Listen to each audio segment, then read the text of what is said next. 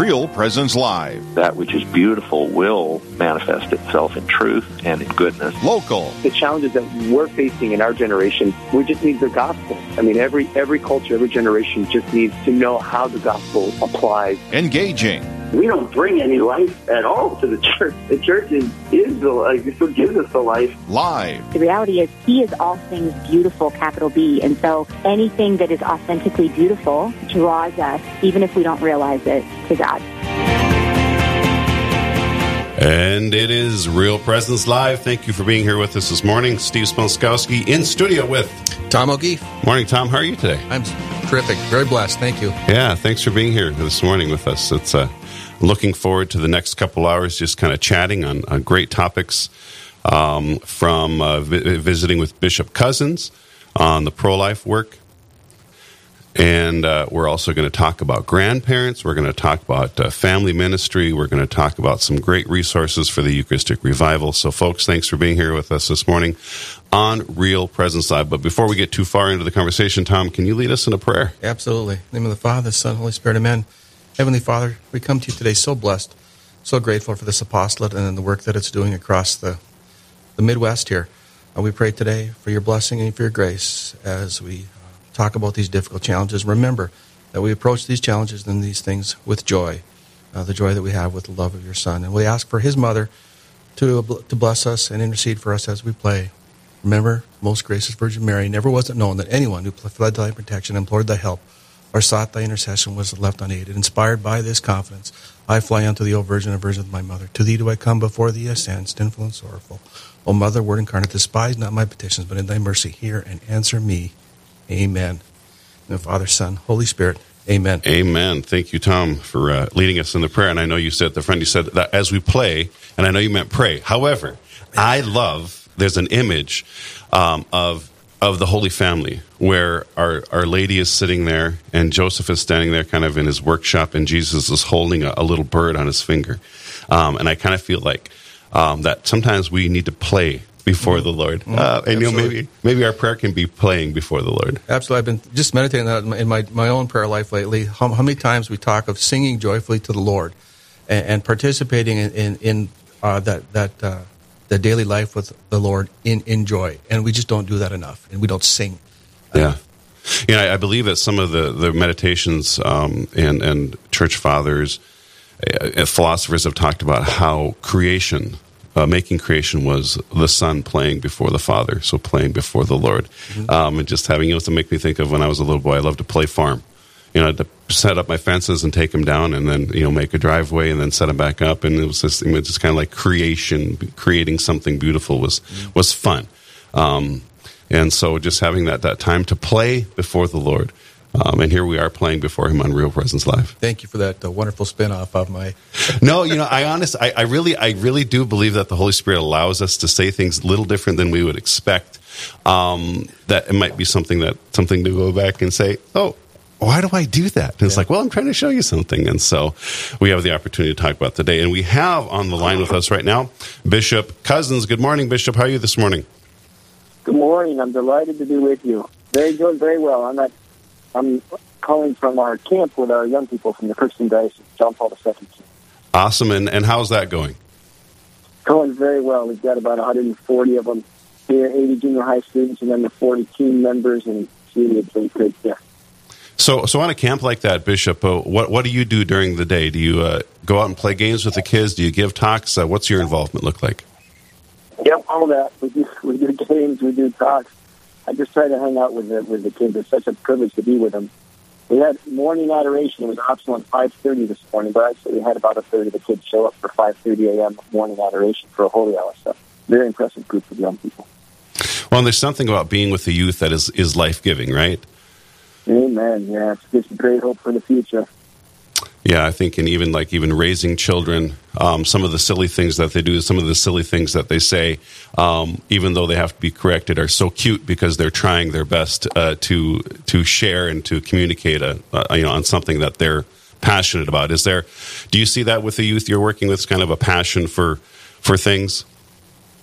Yeah, they're all ages here, you know, but uh, but definitely you see their passion, their enthusiasm, and you can see their faith already. A lot of them just come from really good families, And so it's really encouraging for them to be together. And, you know, some of them, like we had a high school student giving a testimony to the junior high students last night, just talking about her own experience in adoration and in prayer.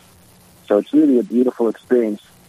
And, you know, teenagers, they need that peer pressure, uh, positive ways to be able to, to grow in their faith. And so camps like this are really an important opportunity for our youth. Bishop Cousin, this is Tom O'Keefe. Say you've been in the Crookston Diocese for a few months now. How are you getting settled in? You know, I'm learning my way around as the 14,000 square miles we got. I think I've been not to all the parishes, but I've been to most of them, and uh, just beginning to learn my way around and meet the people. Really grateful for the incredible faith of our people that I see when I go to the parishes. Their dedication and um, just their their resilience, their love for the church. So just to give an example, yesterday I had the morning mass at Naytahwaush, which is on the White Earth Indian Reservation. We celebrated the feast of Saint Kateri Tekakwitha, which we transferred to the Sunday, and then after that I had a confirmation at 1 p.m. in um, in Bagley. Uh, Austin and Bagley parishes are together, and then I came here last night to near Bemidji for the mat, opening mass of the youth camp. So learning my way around and seeing seeing the beautiful sights, but mostly the beautiful people. You know, I think uh, going back to our, you know, just talking about people and, and, this desire for truth, and we're going to talk about uh, our, you know, our our, uh, our journey and our uh, struggle for life here. But going into that with the youth, talk to us a little bit about their desire for the truth. You know, the world has its own agenda that it's trying to put forth, and we as the church are trying to to share with them the truth, and, and they're so desirous of the truth. Can you talk to us a little about that? Yeah, you know, uh, everything is shifting for the youth in the world today. Everything, literally, you can't be sure about anything.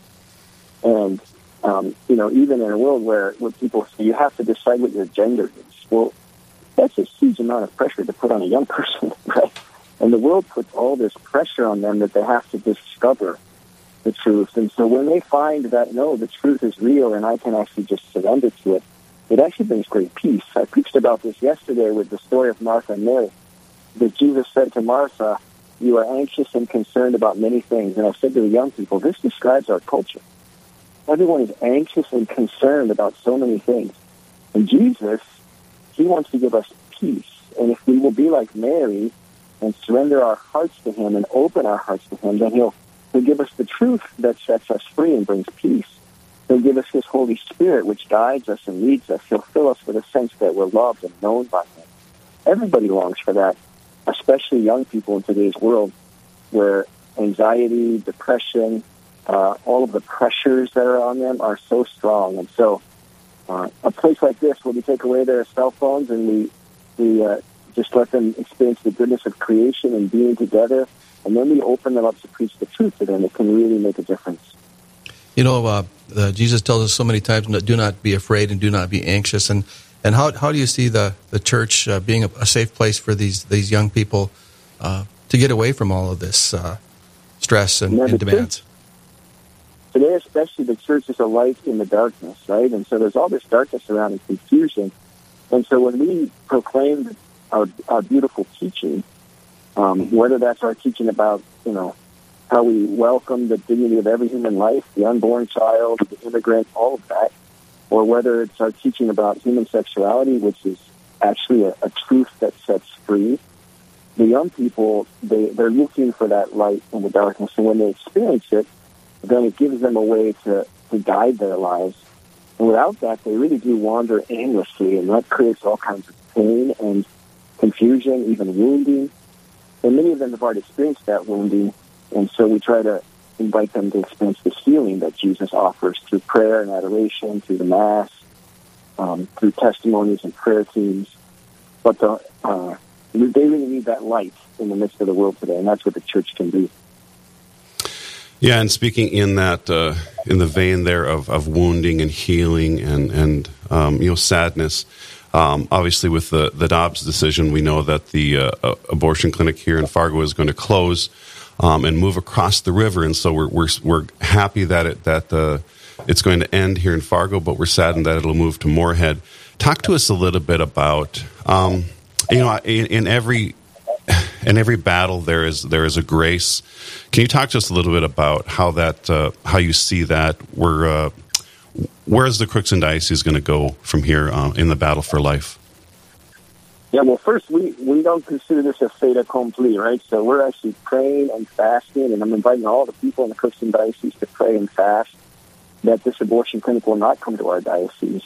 And we want to be able to show the city of Moorhead, uh, the people of Minnesota, that we don't need an abortion clinic because actually we are ready, and certainly the parishes of the Diocese of Crookston are ready to receive any woman or man who finds themselves in a crisis pregnancy. We're ready to support them. We're ready to help them. We're ready to give them the resources that they need. And uh, so we don't need an abortion clinic because we're ready to welcome every life. We welcome the woman, we welcome the father, and we welcome the baby. And so, uh, so I'm still hopeful that this might not happen, and really encourage people to pray. We're going to, you know, even invite people to to be organized and, and to show the city of Moorhead that we don't we don't want this abortion clinic in Moorhead, and we don't need it um, because, as we all know, the answer to the problems of crisis is is not death. Yeah, that's a great point. I mean, it's a, the the answer to crisis is life and hope and, and working together.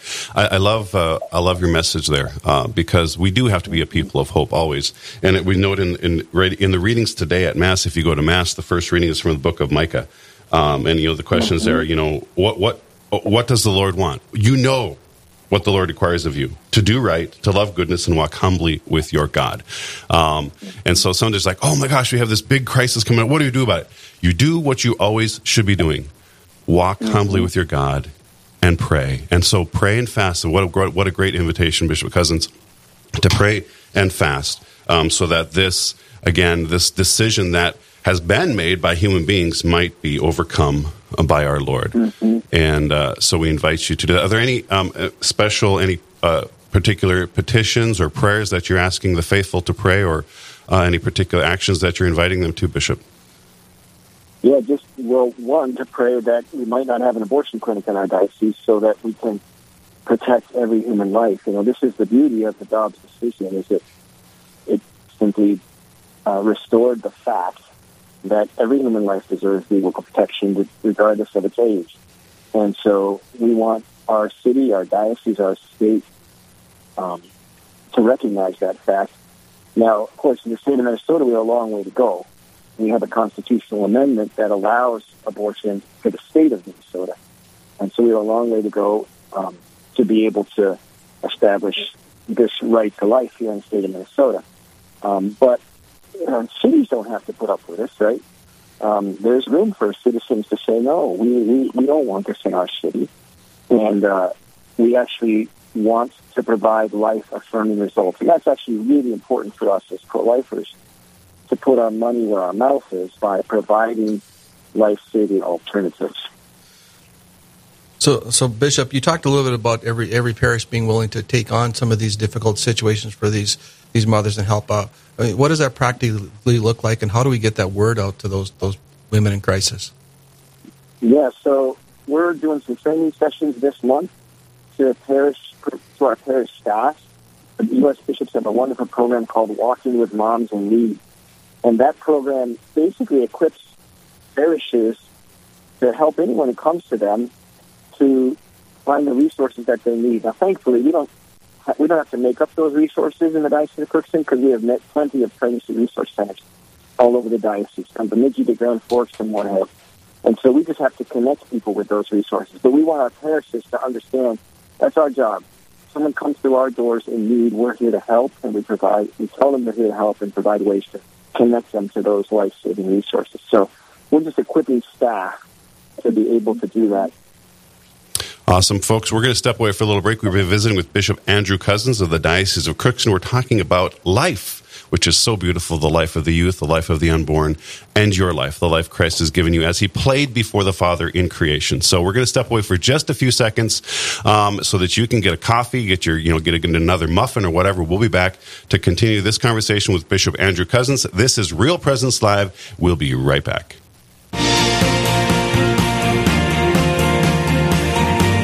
Stay with us. There's more Real Presence Live to come on the Real Presence Radio Network.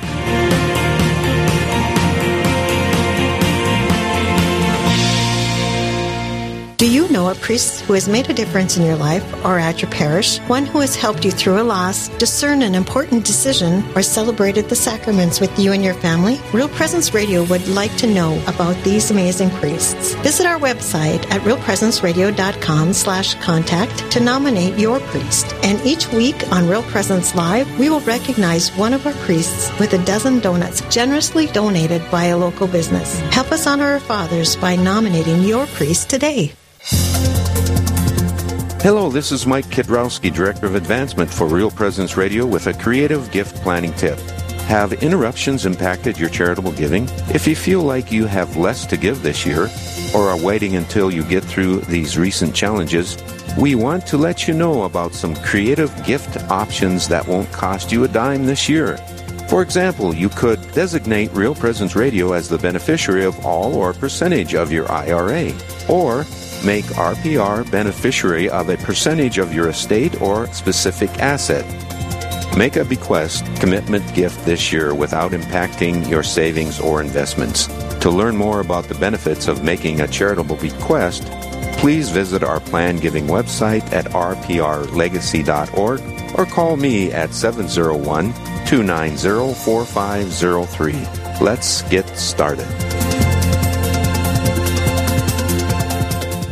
Carrie Dew, Executive Director of Riverview Place. I've worked my entire career in healthcare as a social worker in the hospital, skilled nursing, and hospice settings.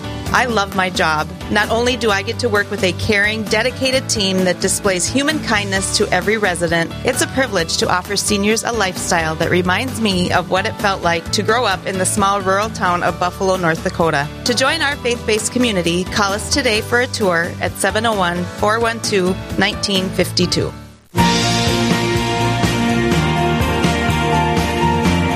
You're listening to Real Presence Live. Now, back to more inspirational and uplifting stories and a look at the extraordinary things happening in our local area. Heard right here on the RPR Network. That's right. We're back live, Real Presence Live. Steve Smolskowski here, along with Tom O'Keefe. And we're having a great conversation with Bishop Andrew Cousins of the Diocese of Crookston, talking about life. And uh, if you take a moment today and thank the Lord for the many gracious gifts He's given you, one of those is life. And maybe even think about um, the lives of people around you, those who have affected your life in a positive way. Uh, take a little time to pr- thank the Lord for that life. And go a little further. What about that person that kind of annoys you? What about that person that really gets on your nerves? Maybe you should take a moment and thank the Lord for the gifts they have because they also have gifts um, that they're sharing with you. And so we're here to celebrate life. And uh, Bishop Andrew Cousins, we've been talking with you about uh, the life of the children that you're at camp with right now, um, life of the unborn that are that is that are being attacked uh, by the sin of abortion. And he talked a little bit before the break about how we're not going to give up we're, we're not going to say, okay, well, this is, this is done. They're going to move to Moorhead. Let's stop. Let's pray. Let's fast um, and ask the Lord to stop that, uh, that from happening. But if that does happen, um, where do we go from there? You know, what we'll do is we'll continue all of our life affirming efforts. And it's a multifaceted approach. You know, beautifully already at the abortion clinic in Fargo, there's almost always a presence of prayer there right at the clinic, right? Absolutely. And that really makes a difference for people when they come there and they see people praying and they're ready to offer life affirming results, right? We're ready to offer that to the young people, to the moms in need or the dads in need as they, as they come to the, with the women, we're able to then make a difference right on the front line. But we also, of course, have our pregnancy resource centers. And this is really a time to invest in those places because we need to walk with women not just in the moment of crisis, not just through birth, but even in those first years after birth. And, uh, you know, a lot of our pregnancy resource centers just do great jobs with like parental coaching and counseling and really trying to help people through the whole cycle because that's again part of what we say when we're life affirming is we're gonna we're gonna support those people who are making the courageous decision for life. And of course then all that we do in terms of prayer as well.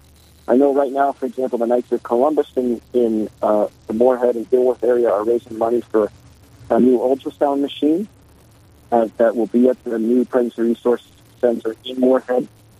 So we'll, we'll continue to provide all, all of those levels of, you know, showing our love for life and to make it real clear that nobody has to choose abortion because every child can be brought to life and will help. You know, I think of this this issue, Bishop, and I know as as a bishop, you are the shepherd of not just the Catholics in the Diocese of Crookston, but the shepherd of all souls in the Diocese of Crookston, which is such a beautiful thing to meditate on. As as you pray, um, as you enter into prayer and, and, talk with the Holy Spirit, how does it? You know, I, I, I'm I'm so I'm uh, I'm convinced that people who choose sin are are simply blind. You know, uh, darkened intellect, and even those who are in charge of the Red River uh, Clinic here, uh, they're wounded. They're searching for truth, but looking in the wrong places. What is our message? What we as you know, we as Catholic and as laity, Catholic laity, who can our our job is to evangelize the world. How do we approach this? Uh, messaging and, others who are struggling and making difficult decisions. Uh, what's what's our message to them?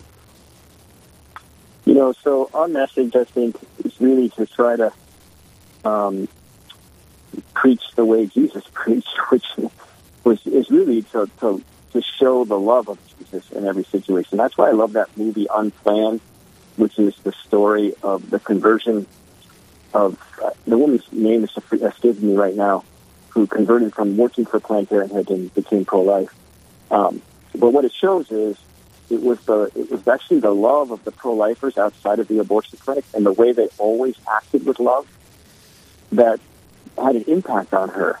And gradually, she began to have her conscience opened to what was really going on and the lies and the evil that were all involved in the abortion industry. And the abortion industry is it's a really evil thing. And um, that's, of course, why we're getting such a strong reaction from uh, the Dobbs decision, is because, you know, in a certain way, this is the enemy's sacrament, right? And uh, we know that even from the Old Testament, the enemy delights in the killing of children. And so, but not everybody who's involved in the abortion industry even knows that. Their intellects are darkened. As I said, they're wounded people. And many pro-choice people don't actually know what they're promoting. And so, through our loving witness of them and our kind of gently witnessing to the truth by our actions that we can um, sometimes make a difference.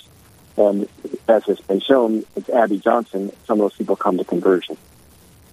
Absolutely, you know, and and let's let's talk about. I want to move this into you are the uh, uh, if the right word is chair um, of the Eucharistic revival. And of course, what brings more life than the Christ Jesus, Jesus in the Eucharist, the person of Jesus in the Eucharist? How do we take um, Jesus from the Eucharist we receive on Sunday and into the world and make a difference in this this uh, work of of life? Yeah, so uh, one of the things I'm so excited about with the Eucharistic revival, and one of the reasons I'm so, I think it's so important, is not just because of the you know some of the original reasons for doing it, which was we we understand so many Catholics, even up to seventy percent, don't fully understand the Church's teaching on the real presence. Right, that's a crisis that we're we're trying to address. But it's also focusing on the Eucharist as a spiritual solution to so many of the troubles of our time, because you know, Christ's gift of the Eucharist is His enduring presence in the world, and it's the daily celebration of the Mass that's actually making the, the salvific presence of the death and resurrection of Jesus present throughout time. The world would, would, would disintegrate. It would cease to exist if the Mass didn't exist. Because the Mass is bringing that salvation today, here and now, to all who receive it. And of course, for those of us who come to Mass, we're supposed to learn to live a Eucharistic life. And what that means is just as Jesus has said, this is my body given up for you. When I come to communion and say amen, I'm saying, I'm willing to give my body for you, Jesus. And so uh, Pope Benedict XVI said, a Eucharist that does not end in works of charity for the other is intrinsically fragmented because I receive this all this love from Jesus in the Eucharist, and therefore I'm called to give it. and that's what you know strengthens the people who are out there on the front lines of uh, offering life and love and mercy to the women who come for abortions. We're here because we want to give this love which we have received in the Eucharist. And so the, the closer we draw to the Eucharist, and the more we live a Eucharistic life, the more we're inclined to serve the poor, to love our families well, to to promote uh, all, all kinds of works of unity and truth and goodness, because it's the charity of Jesus, the love of, love of the heart of Jesus that comes to us through the Eucharist that then inspires us to live. Bishop Cousins, as you were you were talking there, and I, I was thinking a little bit. Uh, as the Eucharist in my own life, I was thinking about how much we underestimate that power and that word that you use, strength, uh, that ability to go out into that community and truly be Christ-like, be that person of charity, that be that person of compassion. And as I think of my own experiences with talking with people that are are uh, uh, pro-choice over the years, how I've gradually transitioned from that person of confrontation, from that person that just continues to ask them questions and, and, and make them think. And I think that strength and that power of the Eucharist is just a, a, a powerful tool uh, that we can use to transform ourselves and transform others. Yeah, exactly. And so what it does is it, it gives us the strength to be open-hearted towards everyone, because that's how Jesus is towards us, even in our sinfulness, right? And so we can be open-hearted towards them. So I don't have to prove anything. I can simply love them. And it's that open-heartedness that they sense. And they go, there's something different here. Why am I so angry? You know? And this is the kind of great contrast we've seen even the reaction to Dobbs, right? The anger, the violence. That's, that's a sign of the deep wounding uh, of the people who are involved in the abortion industry and in the pro-choice movement. And we're going to conquer that through love, not through also giving back anger and violence. You know, I, I, I you talk about the, the Pew research that showed that uh, a large number of Catholics didn't truly understand the Eucharist. It makes me kind of laugh just from the perspective of going back to the beginning where Jesus in, in uh, John 6:53 said, "Unless you eat my body and drink my blood, you have no life within you." And they said, and, and from that point on, many of his followers re- refused to follow him. And, and then we get to John 6, 6, 6, where they leave him. Um, and he turns to his apostles and says, Will you also leave? You, you, know, to me, it seems like this has been a problem from the beginning. Okay, this is nothing new. There's nothing new under the sun. We, we know this. We, scripture tells us this. Um, nothing new under the sun. This is a hard teaching. Eating Christ's body, drinking Christ's blood, bringing life. This is a hard teaching. How do we bring that to the world? What, what does the world need to hear so that that teaching can take root in, their, in our hearts? Yeah, so you, you show right there that in some ways the Eucharist has been a source of division from the beginning as well as a source of unity, right? And you see that difference, like those who have an open heart towards Jesus and are ready to receive it, and even the way Pete, even the way Peter answers, Saint Peter answers when that happens, right? What does he say? He doesn't say, you know, the Lord turns to him and says, "Will you also lead?" But he doesn't say, "Oh no, we understand you perfectly. This makes sense to us." He says, "Lord, to whom else will we go? You have the words of everlasting life." So he has faith in Jesus, and therefore he accepts Jesus' word. And so it's really by the Holy Spirit opening people to the person of Jesus that they're going to come to understand his teaching and the truth and beauty of the Eucharist. But it's something the Holy Spirit does. At least I see it here with these young people at camp. It's going to be in adoration. You know, we can talk at them all day, but it's going to be that moment in adoration where the Holy Spirit, through the Eucharist, touches their heart. They say, well, this is really Jesus. And then that changes everything. And they're ready to get up at 5.30 in the morning to go do adoration because it changes everything when they have that personal encounter through the Holy Spirit. I think it's come back back to identity, as you talked a little bit earlier. You know, identity as as a beloved son or beloved daughter of God, and that identity through Christ. And and so many of the people in the secular world don't have that identity, and that's why we, we see them reacting uh, their identities in something that's that is truly false. Yeah, and that's really what people need, right?